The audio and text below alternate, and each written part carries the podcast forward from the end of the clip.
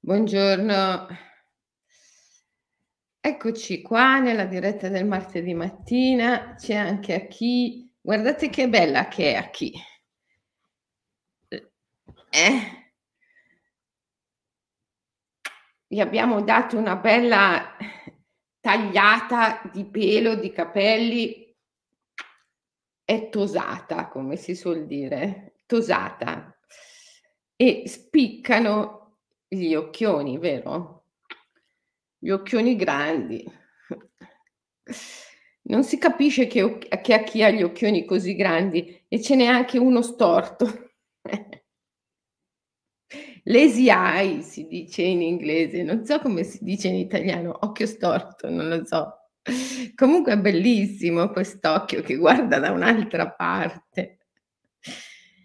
Però si vede solo quando viene tosata, che così si vede, si vede il pelo, si, cioè si, si vede l'occhio, scusate, tagliato il pelo, si vede l'occhio, se no non si vede. Ciao, buongiorno. Allora, avete praticato? Occhio pigro si dice, lesiai, eh, beh, certo, traduzione letterale. Eh, come non è vero? Guarda, ma certo che è vero che a chi ha un lazy eye, guarda, guarda, a chi? Non mangiarmela. Vedi, vedi, guarda, vedi che c'ha, vedi che ha un lazy eye, eh? Si vede molto bene, vero? Eh? Molto bene si vede. Mi assomiglia? È vero, è vero, mi assomiglia tantissimo, siamo uguali. siamo molto uguali. Allora, avete praticato? Ieri ci siamo lasciati dicendo che la nostra pratica doveva concentrarsi sul sentire il nostro corpo come impermanente, come sabbia che ci scivola via dalle dita e amarlo incondizionatamente. Avete fatto questa pratica, sì. Oggi Enzo, strabismo di Venere, si dice così, giusto? Oggi ci occupiamo di un altro aspetto, sempre del mito di Arianna, che è il primo mito che voi trovate nel libro Daimon. Ed è il fatto che Arianna ama, è innamorata, ma in modo univoco, non è ricambiata. Dall'altra parte c'è qualcuno, Teseo, che, che la usa. E volevo chiederti, a te è mai capitato nella vita una situazione di questo tipo? Ti è mai capitato di trovarti in una condizione nella quale sei innamorato, follemente innamorato, e dall'altra parte invece non, non c'è questo sentimento. E addirittura il tuo innamoramento viene, viene usato, viene sfruttato. Tu vieni usato, vieni sfruttato, proprio perché sei innamorato e quindi sei facilmente manipolabile. Sì, certo, yes, ti è capitato, ti è capitato. E ti è magari capitato anche l'opposto? Eh? Sempre dici 6 gennaio. Ti chiami 6 gennaio, ma sai che 6 gennaio è la data di nascita di Aki? È il suo compleanno. Ti è capitato sempre di innamorarti e di non essere corrisposta o corrisposto perché sei gennaio, non so se sei maschio, femmina o, o che altro. O vi è capitato magari l'opposto, cioè, anche se l'opposto è più difficile da riconoscere, cioè sei stato tu che hai usato qualcuno che era follemente innamorato di te e, e siccome tu non eri nella stessa condizione l'hai usato. A Federica, ti è capitato in entrambi i casi? Anche a te Cristina, entrambe le cose vi sono capitate? A te Manuela è capitato ma senza voler ferire volutamente l'altro. Sì, può essere. A volte queste cose, anzi, più delle volte non sono volontarie non sono volontarie. Non è che chi usa l'altro ha un'intenzione cosciente di farlo, è che l'altro, essendo che è innamorato, si presta in tutti i modi e quindi poi alla fine è come se te lo chiedesse, no? Di, di, di poter fare qualcosa per te. Il, il punto è eh, lo, stato, eh, lo stato d'animo molto diverso tra i due, il fatto che uno è innamorato e quindi disposto a tutto, a fare di tutto per l'altro, e l'altro invece non è, non è innamorato. Quindi eh, più o meno consciamente, il più delle volte inconsciamente, senza volerlo, finisce per usare chi è innamorato. Ecco, questa è la condizione di Arianna. Arianna che è innamorata di Teseo, si innamora di, di Teseo, che viene da, da, Atene, è il figlio del re di Atene, Egeo. A quei tempi gli ateniesi erano schiavi dei cretesi perché erano stati sconfitti nella guerra e quindi Minosse, re di Creta, padre di Arianna, pretendeva che da Atene arrivassero ogni anno sette fanciulli e sette fanciulle per essere sacrificate al Minotauro, sacrificati tutti al Minotauro, che a quanto pare divorava questi ragazzi. Poi non si sa se fosse vero cosa, o fosse semplicemente una crudeltà di Minosse. Minosse questo re che era estremamente eh, violento e mm, assetato di potere. Tutto era incominciato perché Minosse, oltre ad Arianna, aveva altri figli, di cui uno bellissimo, bravissimo, estremamente sportivo, questo fratello di Arianna eh, ad Atene vinceva sempre in tutti i giochi olimpici. Alla fine i ragazzi ateniesi, mm, stanchi di questo cretese che vinceva sempre tutto, l'hanno ucciso.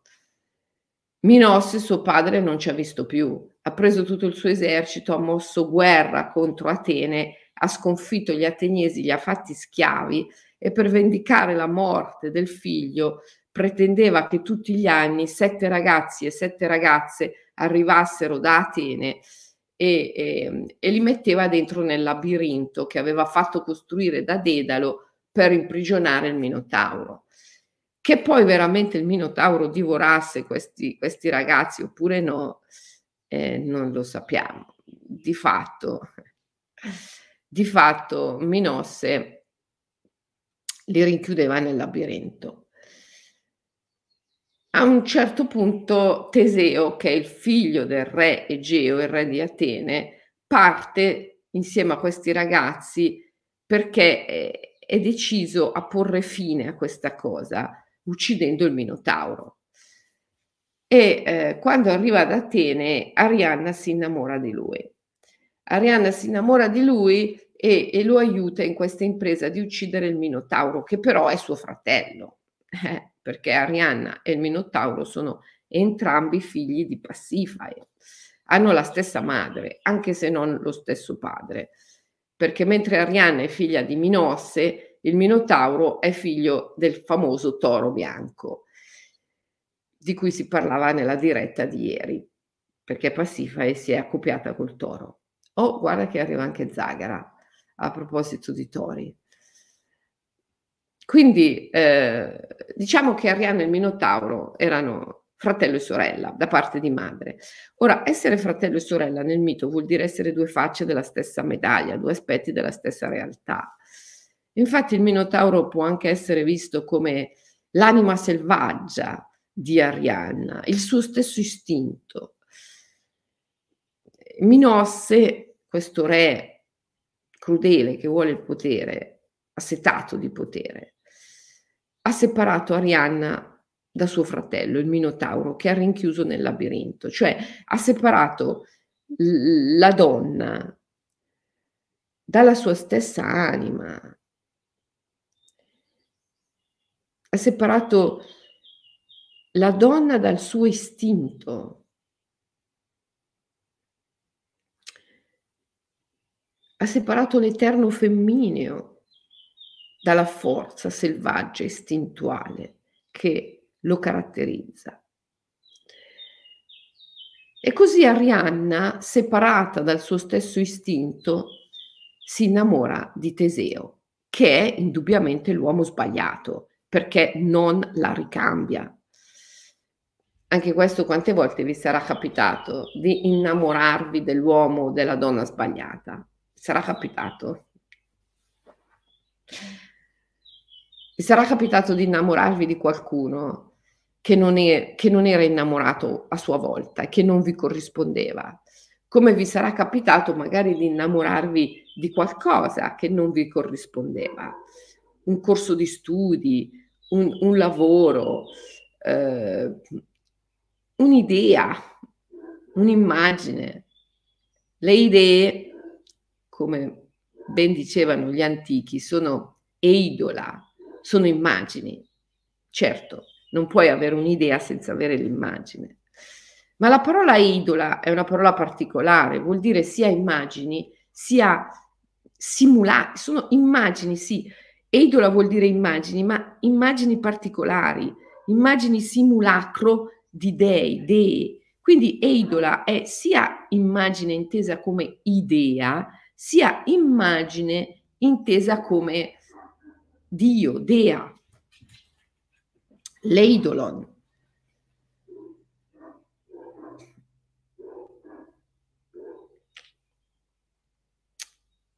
Quindi ti sarà capitato di innamorarti di un Dio o di una dea che non ti ha corrisposto.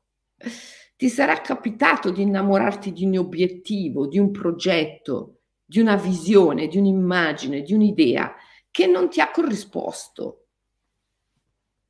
È vero o no? Ti sarà capitato. In questo progetto non è andato in porto. Ora, come direbbe Sri Aurobindo, in questo caso ci sono due possibilità. O tu molli e dici, vabbè, questo Dio, questa dea non mi corrispondono. Io sono innamorato di questo progetto, io sono innamorato di questa idea, ma questa idea, questo progetto non mi corrisponde. Mollo, mollo, lascio stare rinuncio. Questa è una possibilità. L'altra possibilità è quella di chi non molla mai, come la sottoscritta. Mi ricordo che quando ero bambina, che non sapevo neanche che cosa volesse dire, mia madre mi diceva sempre questa frase. Io a malapena capivo cosa volesse dire perché ero talmente piccola. Mi guardavano con questi occhi che non posso dimenticare mhmm, quello sguardo di mia madre quando mi diceva questa cosa. Mi guardava con questi occhi, scuotendo un po' la testa e mi diceva disperata, tu non molli mai.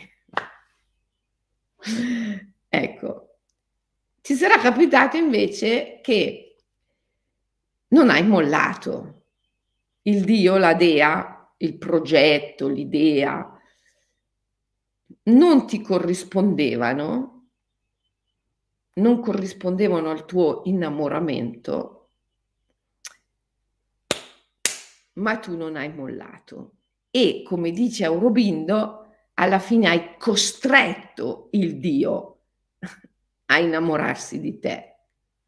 C'è un aforisma bellissimo in cui Sri Aurobindo dice se il divino non ti corrisponde, se il divino non ti considera, se il divino non si innamora di te, devi costringerlo a innamorarti, a innamorarsi di te.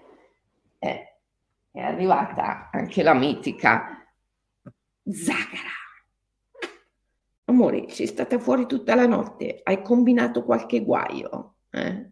No, perché io gli, gli insegno a non prendere le marmottine, i ghiri, i topolini. Ma Zagara, ah, adesso arriva anche a chi? Eccoli.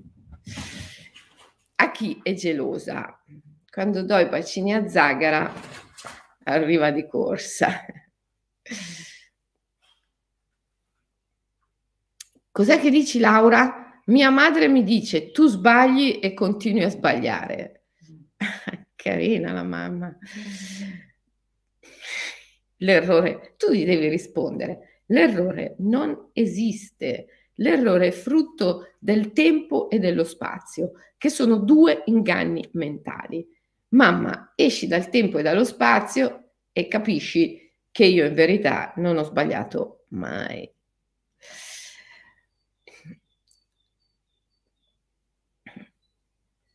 Se il divino mh, non ti considera, non è innamorato di te, devi costringerlo a innamorarsi di te. Bella questa, questo aforisma di Aurobindo, bellissimo. Ecco, questo, questo succede a chi non molla mai, perché quando non molli mai, prima o poi il divino si accorge di te e il divino è amore, è amore. Quindi se si accorge di te, ti ama, ti corrisponde. Così funziona con i progetti. I progetti, le idee, le visioni. Ti sarà capitato di innamorarti di un'idea, di un progetto che non ti ha corrisposto e dopodiché ti saranno capitate due cose. Una, o tu hai mollato il progetto, o non ti sei arreso e hai costretto il Dio a innamorarsi di te.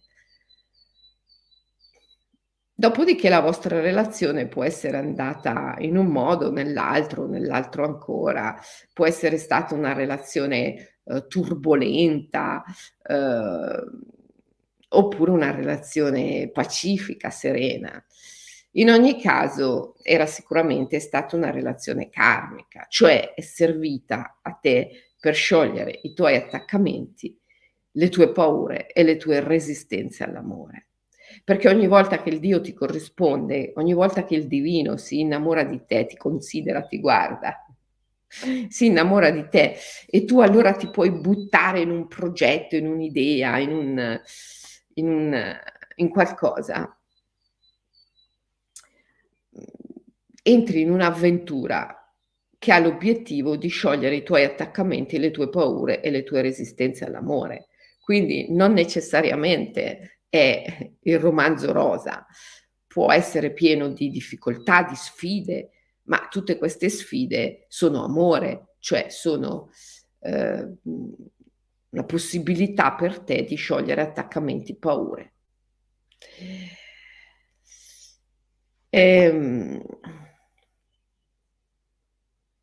e invece col compagno e la compagna dovrebbe essere la stessa cosa, però poi finisce che le cose vanno un po' diversamente.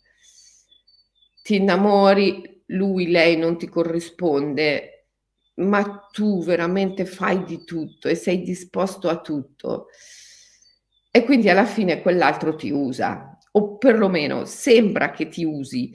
Eh, lo può fare consapevolmente o inconsapevolmente, ma di fatto se tu sei disposto a tutto, eh, quell'altro prima o poi eh, se ne approfitta, ti usa. Ma in fondo è quello che tu vuoi, è quello che tu vuoi. Perché questo essere usato ti dà l'illusione di essere ricambiato in un certo modo. Oppure può succedere l'incontrario, che qualcuno si innamori follemente di te e tu, e tu non lo consideri. Può succedere anche con le idee, con i progetti, eh? può succedere che un Dio, una dea, un'idea si innamori follemente di te, ma che tu eh, per paura, eh, perché sei distratto da altre idee, da altri progetti, eh, o perché la tua mente eh, appunto ha paura e scappa, eh, non corrispondi il Dio, non corrispondi la dea, cioè il progetto, l'idea, la visione, dici di no, scappi per paura. Questo più delle volte succede eh, perché la mente interviene in questo rapporto d'amore e inizia a calcolare. Quando la mente interviene nell'innamoramento e inizia a calcolare cose bene, cose male, eh, ma cos'è? Un buon matrimonio? Questo qui, mi sposo bene, mi sposo male, cosa mi darà quell'altro.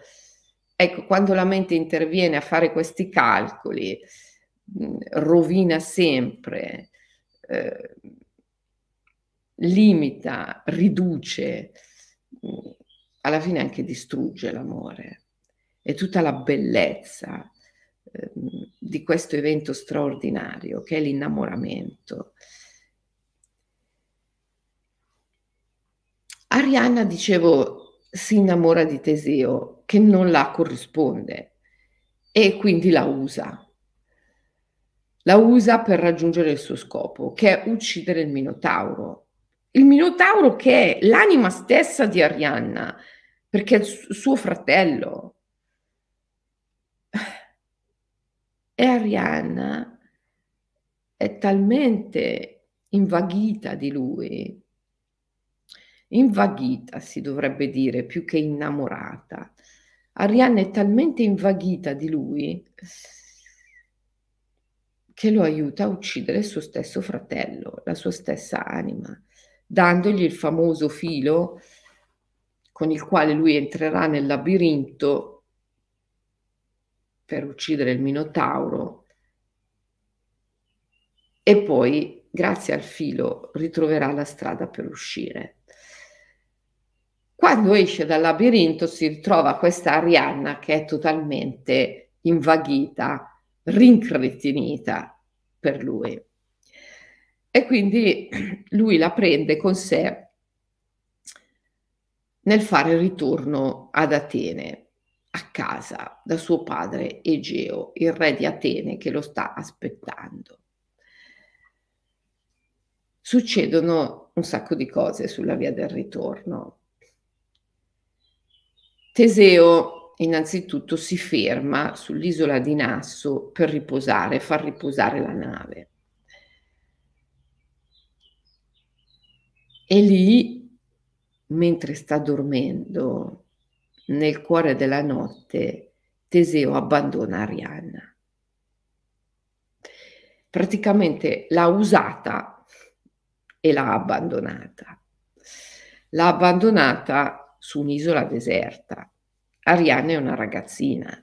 Quando si sveglia nel cuore della notte e si ritrova lì da sola sull'isola deserta abbandonata dall'uomo stesso di cui si era invaghita, capite che Arianna si dispera, si dispera, si dispera, piange tutte le sue lacrime.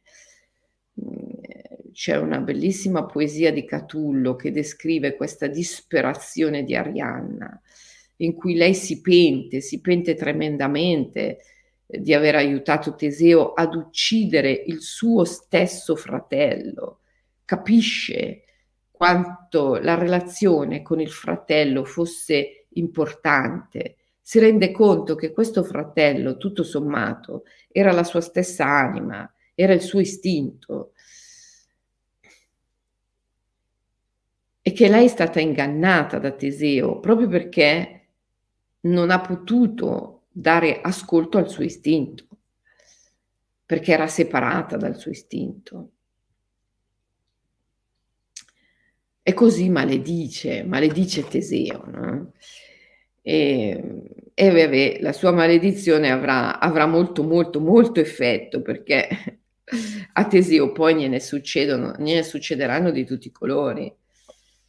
Eh, Catullo nel lamento di Arianna, non c'è via di fuga, dice Arianna, da sola sull'isola deserta, non c'è via di fuga, non speranza, tutto tace, tutto è vuoto, tutto minaccia rovina, ma non si spegneranno i miei occhi nella morte, né i sensi lasceranno il mio corpo sfinito prima che io, tradita, abbia chiesto giusta vendetta agli dei. E infatti gli dei la vendicano. Poseidone, che comunque già ce l'aveva a morte con, con, con Teseo, perché ha ucciso il Minotauro, che era suo figlio, era il figlio del toro bianco, che era un'emanazione di Poseidone. Ebbene, Poseidone poi manda un vento che straccia le vele della nave di Teseo. Teseo dovrà issare eh, le vele nere sulla sua nave e eh, suo padre Egeo, il re di Atene, quando vedrà la nave di Teseo arrivare da lontano con issate le vele nere, penserà che suo figlio è morto e quindi si butterà in mare, si ucciderà. Il mare che poi prenderà il suo nome, no? mare Egeo. Quindi così Teseo perde il padre. Poi, eh, poi maledice suo figlio e e suo figlio muore a causa della sua stessa maledizione. Sua moglie si suicida, si impicca. Quando Teseo andrà, scenderà nell'infero, nemmeno, nemmeno Persefone lo vorrà, nemmeno l'Underworld lo vorrà e alla fine farà una fine veramente indegna di un eroe. Teseo farà una fine indegna di un eroe. Si troverà in cima a una montagna a fianco di un altro re che, che gli ha detto vieni con me in cima alla montagna, così ti faccio vedere la vastità dei miei territori.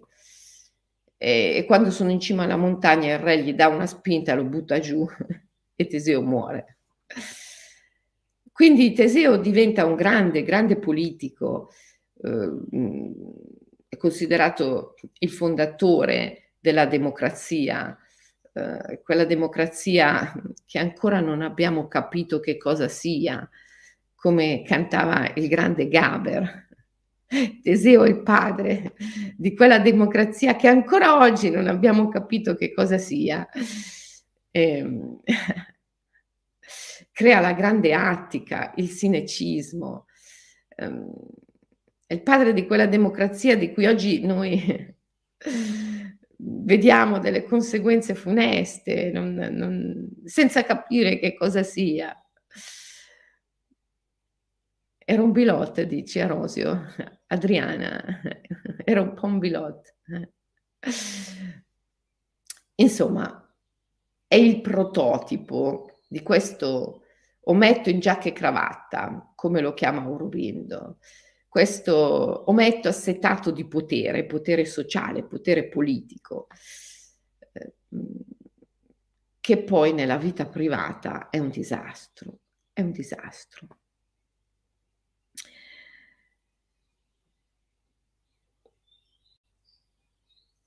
E invece Arianna, come sappiamo, quando finisce tutte le sue lacrime, perché entra nel profondo della disperazione, dell'abbandono, incontrerà Dioniso, il grande Dioniso che la farà sua sposa. Quindi Arianna è il prototipo della ragazza tradita, dell'anima tradita, l'anima tradita da un io, da una mente che è assetata di potere e di controllo. Arianna è il prototipo dell'anima tradita. E il Minotauro, suo fratello, è il prototipo dell'eterno femmineo, dell'anima selvaggia, dell'istinto che viene sacrificato dalla ragione. La ragione che poi prende pieno possesso della vita e del mondo, prende pieno potere. Ma la ragione abbandonata a se stessa, la ragione quando è sola, quando non è più mediata dall'anima e dall'istinto, conduce alla sofferenza. Pensate che, che tragedia quella di, di Teseo. Suo figlio muore per via di una sua stessa maledizione, sua moglie si impicca, suo padre si suicida, insomma. Alla fine, una fine indegna. Quindi pensate che tragedia la vita di Teseo, animata da una ragione che non è più mediata dall'istinto, dall'anima. E invece, invece dall'altra parte l'anima, Arianna, che incontra Dioniso, che incontra il Dio, che la fa sua sposa e nell'amore di Dioniso addirittura incontra l'immortalità.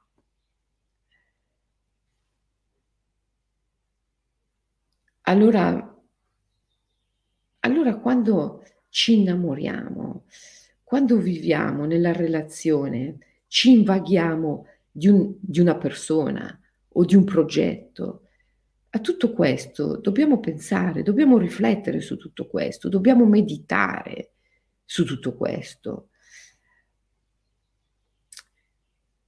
Quando la mente prende possesso delle questioni del cuore, le rovina sempre. Quando ti metti con qualcuno o persegui un progetto per via di un calcolo mentale, perché la tua mente ha calcolato che stare con quella persona o eh, perseguire quell'idea, quel progetto è vantaggioso, è bene. Quando persegui un progetto quando stai con una persona, semplicemente perché la tua mente ti dice guarda è utile, guarda è vantaggioso, guarda ti può portare qualcosa di buono, beh, sei destinato a incasinarti, a soffrire. Quando invece, quando invece l'amore è vero, quando l'amore è vero, quando sei veramente innamorato. Allora, per quanto riguarda le idee, i progetti, anche se fosse che l'idea, cioè il Dio, in quel momento non ti considera, non ti vede, non ti corrisponde. Ma se il tuo amore è vero e perseveri e sei costante e riesci ad avere la forza di non arrenderti, prima o poi, come dice Aurobindo, costringi il Dio ad accorgersi di te. E poiché il Dio è amore, lo costringi a innamorarsi di te.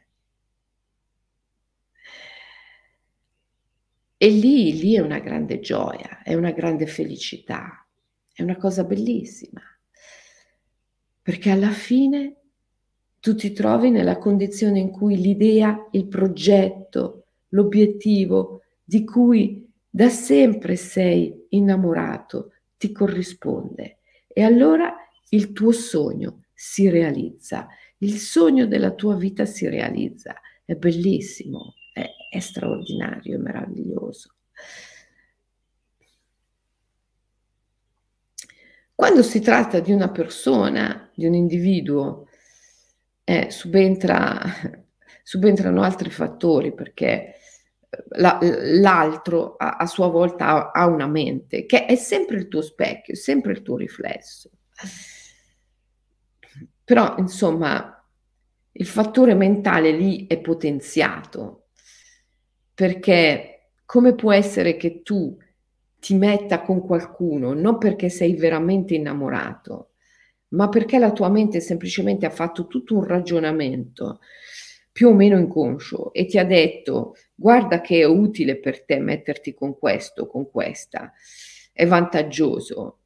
Così può essere che l'altro stia con te per la stessa, la stessa cosa, non perché è innamorato, ma perché la sua mente ha fatto tutto un calcolo e quindi ritiene utile, vantaggioso essere con te. Ecco, queste relazioni non portano mai felicità. Queste relazioni non portano mai felicità. Magari producono qualcosa, magari anche qualcosa di bello, eh? figli, per esempio, ma difficile che la relazione in sé porti felicità. Magari produce qualcosa che genera felicità, come dei figli, ma la relazione in sé è difficile che porti felicità.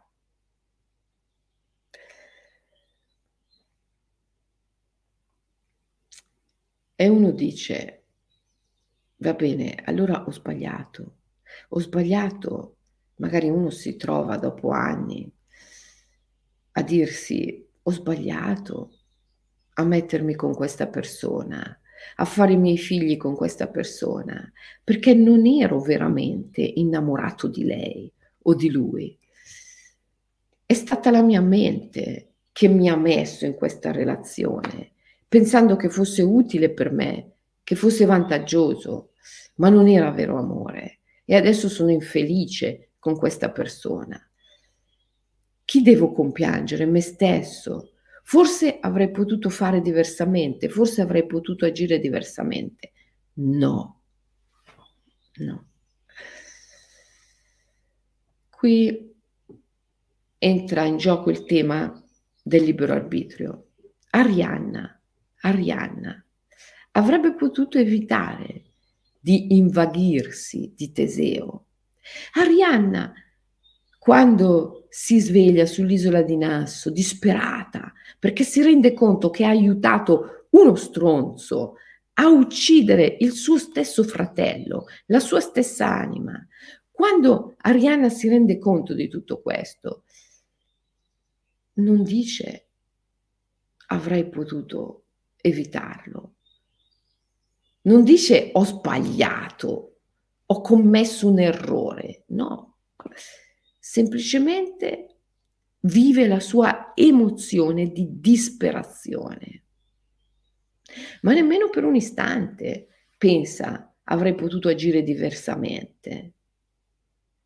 Si rende conto dell'ineluttabilità del destino. E qui torniamo ad Ananche, la dea della necessità, e alle sue figlie, le parche, Cloto, Acresi, Atropo, che cuciono il nostro destino addosso a noi. E da quel momento è immutabile, è immutabile. Il destino è Daimon. Daimon è sia il nostro destino, sia il nostro spirito guida. Ma allora, allora dove sta la nostra libertà?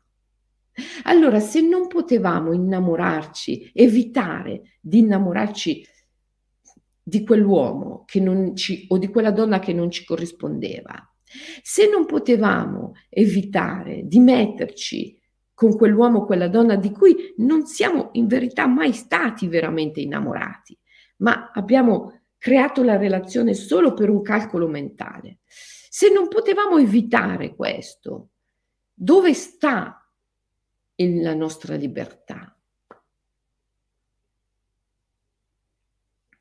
La nostra libertà è nel modo in cui viviamo le cose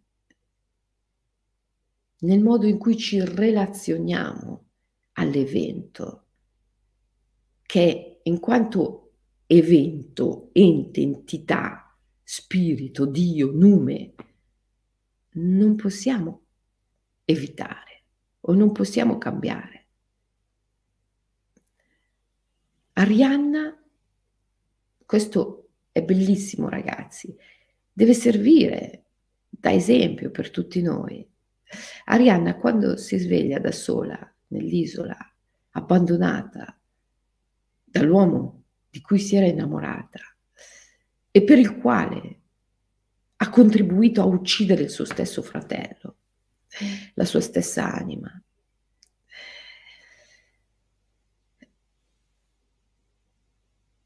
si dispera, ma in questa disperazione mai per un solo momento c'è la sensazione che le cose sarebbero potute andare diversamente, io avrei potuto agire diversamente. No.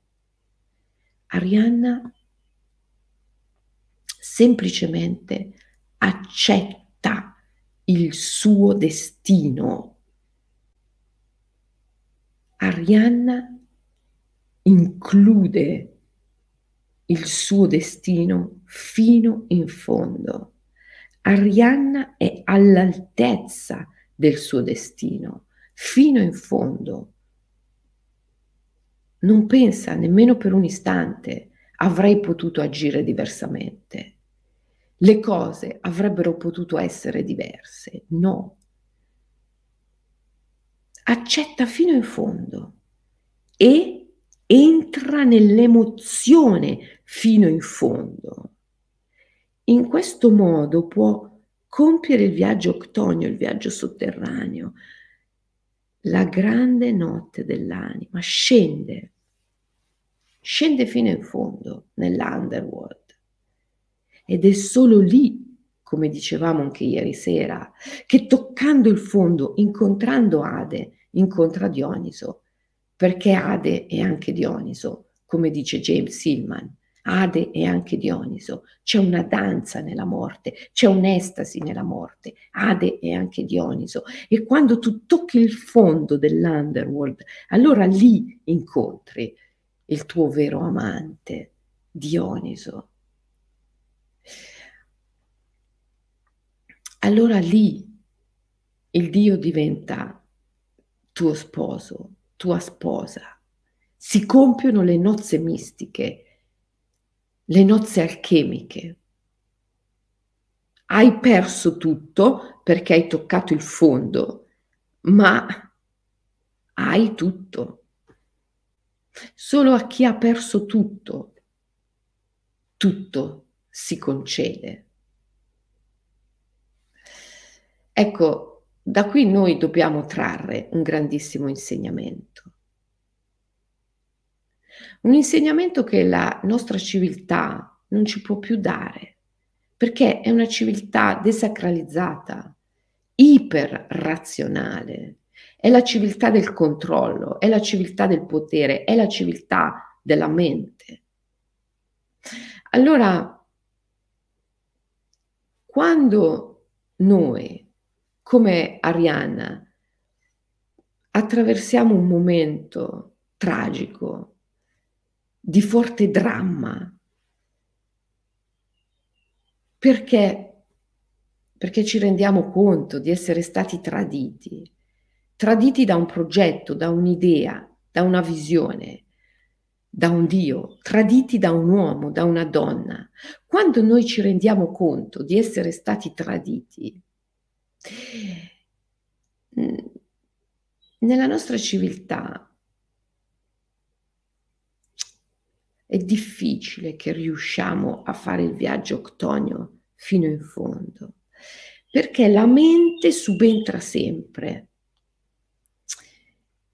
nel tentativo di anestetizzare questo viaggio, nel tentativo di diminuirne l'impatto subentra con i propri ragionamenti. Quando la mente dice, ah, da questa storia posso imparare qualcosa, è la fine. Perché in quel momento tu non stai toccando il fondo. Tu stai cercando una scusa e la tua mente te la sta fornendo per non perdere tutto. Ah sì, è vero, mi sono innamorato dell'uomo sbagliato. Ah sì, è vero, mi sono innamorata del progetto, dell'idea sbagliata, del Dio sbagliato. È finita male. Però posso trarne una lezione, posso imparare qualcosa. Ecco, non c'è niente di peggio che dirsi questo. Perché così ti eviti di toccare il fondo, così ti eviti il viaggio octonio fino in fondo, così ti eviti di perdere tutto. Ma se non hai il coraggio di perdere tutto, non puoi avere tutto. Se non hai il coraggio di toccare il fondo, non puoi incontrare nelle profondità dell'infero Ade, che è anche Dioniso, e quindi poi risorgere. Come diceva Ermete Trismegisto, una delle caratteristiche fondamentali dell'esistenza è che è polare, è un pendolo. Se il pendolo non tocca forte da una parte e poi non può ritornare dall'altra, rimane sempre lì così, in mezzo, in una mediocrità che non potrà mai portarti a una vera felicità, a una vera realizzazione. Allora devi avere il coraggio di lasciare che il pendolo tocchi con forza da una parte, perché poi possa tornare dall'altra. Altrimenti rimane sempre lì in mezzo, nella mediocrità. E nella mediocrità un, si vive una vita di continua, costante frustrazione, rabbia, inadeguatezza, insofferenza,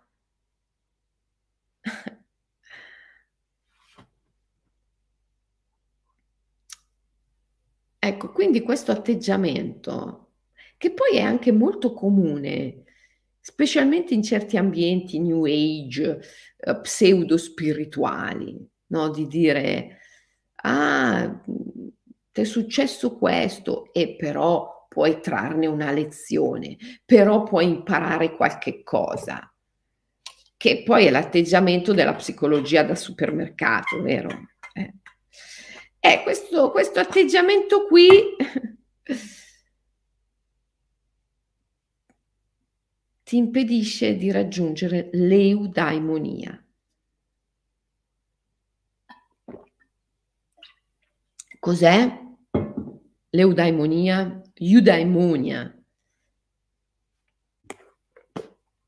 Il daimon è sia il tuo destino, sia lo spirito guida che conosce il tuo destino e ti guida a realizzarlo. Eu vuol dire buono, bene, ma per i greci il bene era il bello, ok? Quindi eudaimonia vuol dire un bel destino, un buon destino, che è un bel destino è sinonimo di felicità. Se tu riesci a compiere il tuo destino fino in fondo, se tu realizzi il tuo destino fino in fondo, conquisti la felicità. Eudaimonia è la realizzazione del tuo destino, che è anche la tua felicità. Cosa vuol dire? Vuol dire che l'evento, quello che ti accade, per quanto drammatico, tremendo possa essere, lo devi, devi avere il coraggio di viverlo emotivamente, emozionalmente, fino in fondo, senza il paracadute, senza l'anestesia, senza l'anestesia della mente che, che ti consola, ti consola ragionando e il modo in cui la mente consola è di nuovo calcolando, calcolando, ma come? Ti sei messo nei guai, sei andato verso il dramma proprio perché hai calcolato e adesso tu pensi di uscirne calcolando con la mente. Chiaro che non è possibile. La mente che calcola, che analizza, la mente che analizza per anestetizzare l'emozione, l'impatto emotivo, ti incasina sempre di più. La cosa migliore che puoi fare è includere l'evento viverlo fino in fondo, esserne all'altezza. Se questo evento mi è accaduto, bene, io voglio esserne all'altezza e vivere l'emozione fino in fondo, come Arianna. Arianna. Arianna non dice, ah, avrei potuto fare diversamente, ah, avrei... No, semplicemente vive tutta l'emozione della consapevolezza di aver tradito il suo stesso fratello, di aver contribuito alla morte, all'uccisione del suo stesso istinto. Vive tutto il dramma dell'essere stata tradita dall'uomo di cui era innamorata, senza dirsi avrei potuto fare diversamente. O ho sbagliato. No, e poi, e poi non dice, ah, questo mi servirà da lezione, per cui in futuro non sbaglierò più. No, esprime tutta la sua emozione, tutta la sua rabbia, addirittura maledicendo Teseo. Non si chiuderanno i miei occhi nella morte prima che io, tradita, abbia chiesto giusta vendetta agli dèi. Bellissimo, bellissimo. Allora, noi dobbiamo renderci conto che siamo in una società iperrazionale che usa la mente per anestetizzare l'impatto emotivo degli eventi, impedendoci il viaggio octonio, al quale poi segue la rinascita nella libertà. Quindi viviamo in una società in una civiltà iperrazionale che ci impedisce la libertà, la libertà che poi è libertà dalla nostra stessa mente. E questa società iperrazionale è una società puritana, è una società moralistica, perché la mente si esercita sulla scorta della morale, della discriminazione, bene, male, giusto, sbagliato, vero, falso, è così che si esercita no? l'analisi della mente.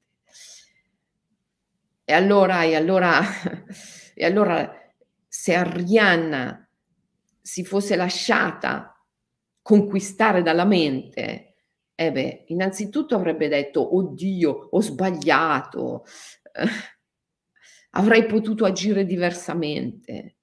E poi si sarebbe astenuta dal maledire Teseo, perché non si fa, perché non è morale. E invece no, invece lei vive l'emozione fino in fondo. Prima la disperazione di quello che è accaduto in passato, senza dirsi avrei potuto agire diversamente. Mai nemmeno per un istante si dice ah, questo mi serve da lezione, così imparo, così cresco, così eh, la prossima volta non lo faccio più, no lei dice sì in eterno a quello che è successo. E poi, e poi non è nemmeno sfiorata dalla morale della mente. Ma sì, però lo devi perdonare, no? Lei lo maledice, vive fino in fondo la sua rabbia. Fino in fondo. Ma la cosa più interessante è che non pensa a una vendetta personale, lo affida agli dèi, proprio come farebbe il saggio Zen che si siede sulle rive del fiume e aspetta che passi il cadavere del suo nemico. Ugualmente come un maestro zen, Arianna affida la vendetta agli dèi. Però non è puritana, non è moralista, non si astiene dal sentire tutta la sua rabbia fino in fondo. Allora, riassumendo, Ti sarà capitato tante volte forse, o anche una sola volta, ma è sufficiente, di essere tradito o di tradire. Perché? Perché? perché ti sei invaghito di qualcuno che non ti ha corrisposto o di qualcosa, un progetto, un'idea, un Dio. Oppure ti sarà capitato di tradire perché un Dio, un'idea, un progetto si è innamorato di te, ma tu per paura non l'hai corrisposto. Oppure un uomo, una donna si è innamorata di te, ma tu non l'hai ricambiato, anzi l'hai tradito. Ti sarà capitato tantissime volte, o una volta sola, ma è quanto basta. Ecco, quello che io ti invito a fare oggi è lasciare andare ogni idea che le cose avrebbero potuto andare diversamente.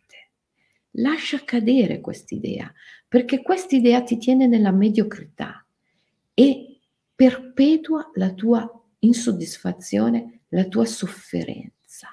Questa idea che le cose avrebbero potuto andare diversamente quest'idea che hai sbagliato qualcosa o che l'altro abbia sbagliato qualcosa. Questa idea ti fa stare nella mediocrità e nella sofferenza, l'idea che ci sia stato un errore, uno sbaglio e che si sarebbe potuto fare diversamente, che tu o l'altro avreste potuto agire diversamente. Quando rimani nell'idea che tu avresti potuto agire diversamente, rimani nell'idea di non essere abbastanza, rimani in un senso di inferiorità, di insicurezza e lo perpetui.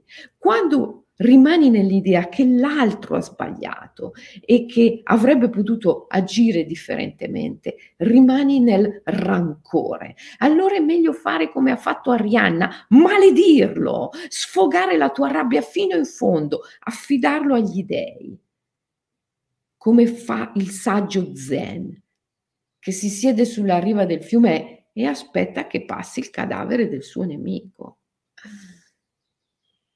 Il perdono non è dire vabbè va, hai sbagliato, però io ti perdono. Sì, va bene. Hai sbagliato, hai sbagliato, potevi agire diversamente, però io sono così elevato che ti perdono. No, no. Il vero superamento, il vero perdono è comprendere profondamente che l'evento è ente, entità, spirito, è un Dio, per cui l'evento non, non poteva essere cambiato, no, non poteva accadere diversamente. Quindi nessuno ha sbagliato, né io né tu, e nessuno dei due avrebbe potuto agire dif- differentemente. Quindi ti perdono perché capisco che non potevi fare altro. Ti perdono perché comprendo che l'errore non esiste. Tutto ciò che accade nell'universo è perfetto e accade per un ottimo fine. Io capisco che l'errore non esiste che tu non avresti mai potuto agire diversamente. Per questo ti perdono. Però simultaneamente mi consento di vivere la mia emozione di rabbia fino in fondo. Mi consento di vivere il mio dramma fino in fondo. Faccio il viaggio octonio fino in fondo. Tocco il fondo, perdo tutto. Perché solo in questo modo posso avere tutto.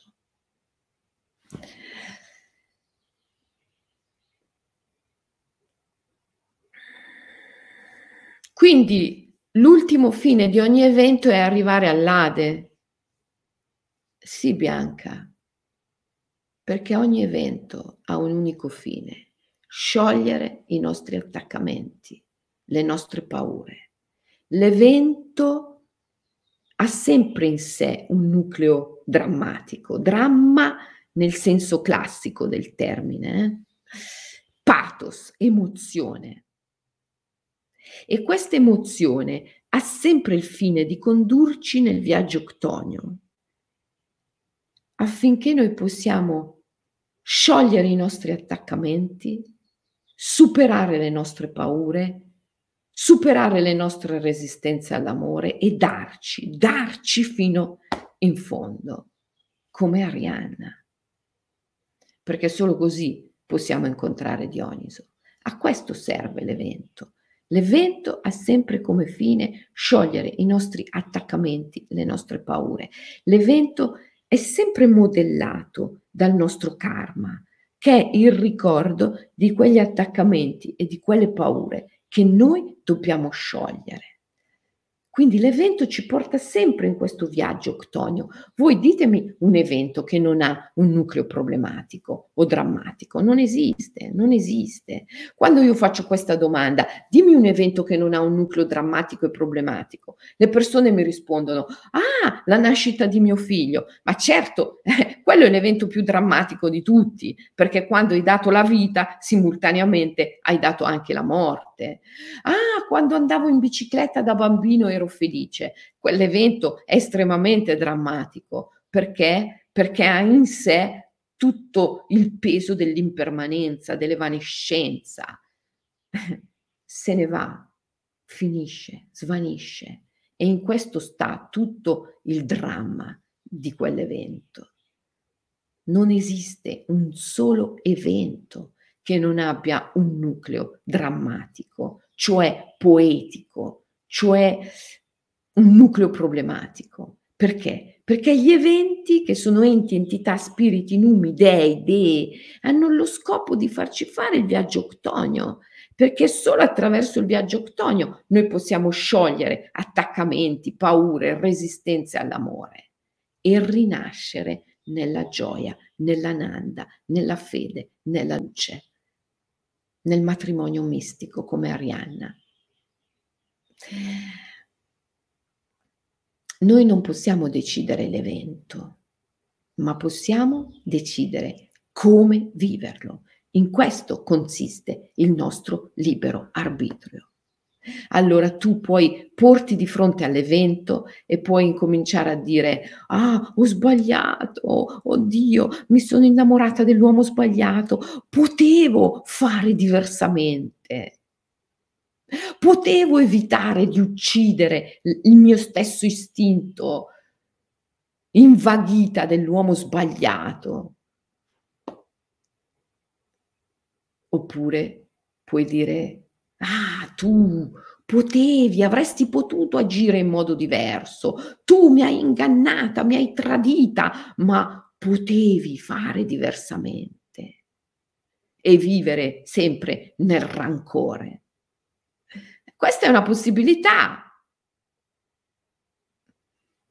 Oppure c'è l'altra possibilità, comprendere che l'errore non esiste, comprendere anche la necessità, anche la dea della necessità, comprendere gli orientali direbbero il karma, l'ineluttabilità del karma, del destino che ha come fine sciogliere i nostri attaccamenti, le nostre paure, le nostre resistenze all'amore.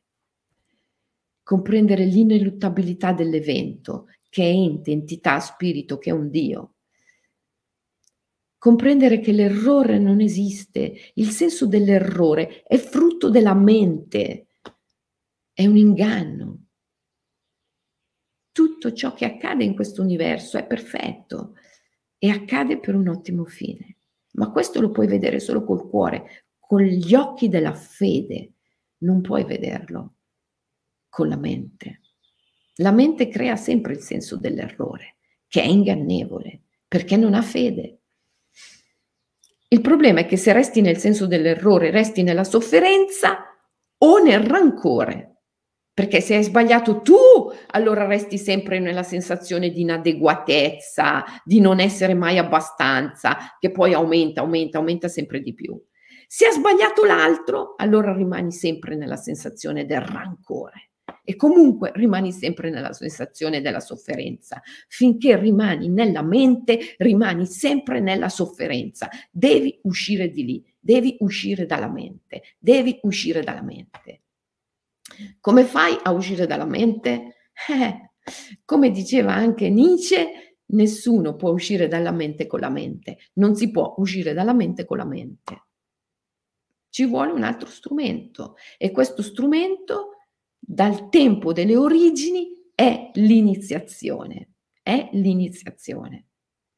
Allora, quando io vi invito a venire ai seminari, agli incontri e ce n'è di tutti i tipi, da quelli totalmente gratuiti come lo Shamanic Yoga Leap a quelli più impegnativi, eh, perché fatti magari in modo speciale, in luoghi speciali, ma ce n'è di, tu- di tutto, di tutto di più, ok? Perché l'Imaginal Academy offre di tutto di più. Io vi invito a partecipare a un'iniziazione, che poi l'iniziazione è una, che si declina in moltissime forme. Il rituale, perché non si può uscire dalla mente con la mente. Quando io vi invito a praticare e nelle dirette vi dico fai l'OMI, fai one minute immersion, un minuto, ma cosa ti costa? Ma fallo però, pratica, pratica, pratica. Ti invito a un'auto-iniziazione, a un rituale che deve compiersi, perché non puoi uscire dalla mente con la mente, ci vuole l'iniziazione, ci vuole il rituale.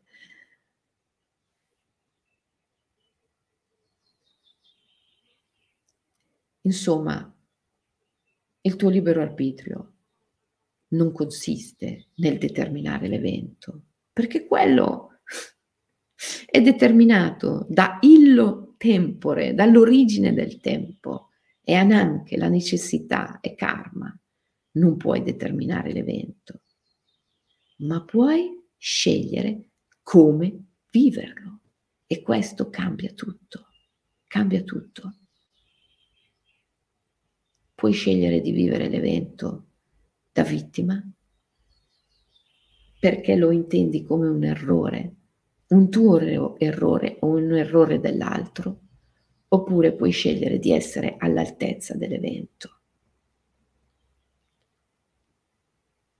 di viverlo fino in fondo, senza pensare che sia stato un errore e senza pensare che debba insegnarti qualcosa.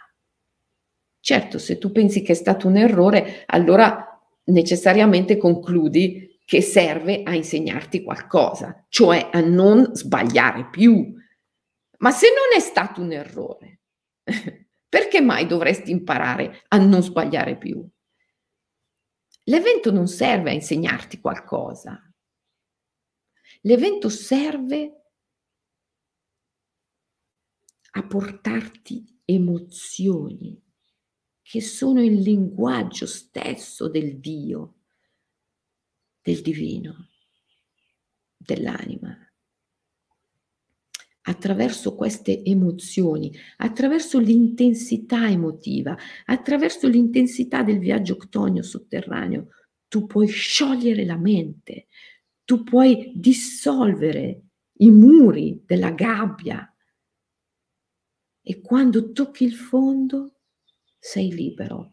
Allora il pendolo picchia da una parte e poi con forza torna dall'altra.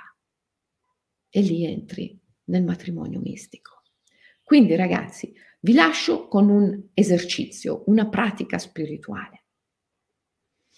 E vi ho appena detto quanto è importante che voi pratichiate. Prendi almeno un evento del tuo passato in cui pensi di avere sbagliato o pensi che qualcun altro abbia sbagliato nei tuoi confronti, un evento in cui tu pensi di aver tradito un progetto, un'idea, un Dio o un uomo o una donna, oppure pensi di essere stato tradito da un progetto, da un'idea, da un Dio o da un individuo. Prendi questo evento evocalo. evocalo e poi fronteggialo. Se questo evento mi è accaduto, io voglio esserne all'altezza. Lascia andare ogni idea che l'evento sia accaduto per insegnarti qualcosa o che sia stato un errore. Evoca l'emozione, evoca l'emozione che questo evento porta con sé e semplicemente digli di sì, come Arianna sull'isola di Nasso. Sentiti Arianna sull'isola di Nasso. Ciascuno di noi è un po' Arianna sull'isola di Nasso. Vivi questa esperienza fino in fondo e poi stai nella fede che Dioniso arriva. Se davvero tu sei capace di fare il viaggio fino in fondo, Dioniso arriva. Hai tradito, sei stata tradita. Non poteva essere diversamente. No, non poteva essere diversamente.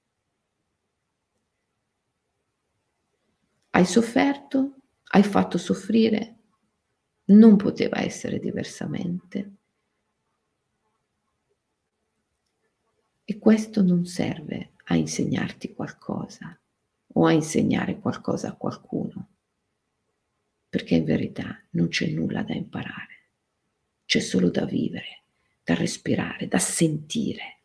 È la mente che ha sempre questo, questo bisogno, questa idea di dover imparare qualcosa.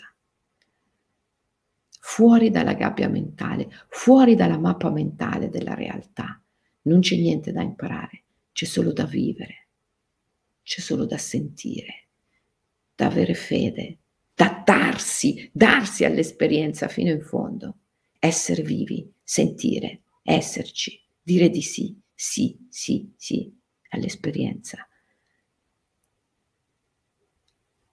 Facciamo questa pratica spirituale oggi? Eh?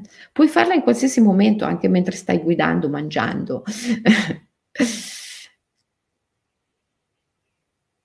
qualsiasi momento. Ricorda un episodio di tradimento,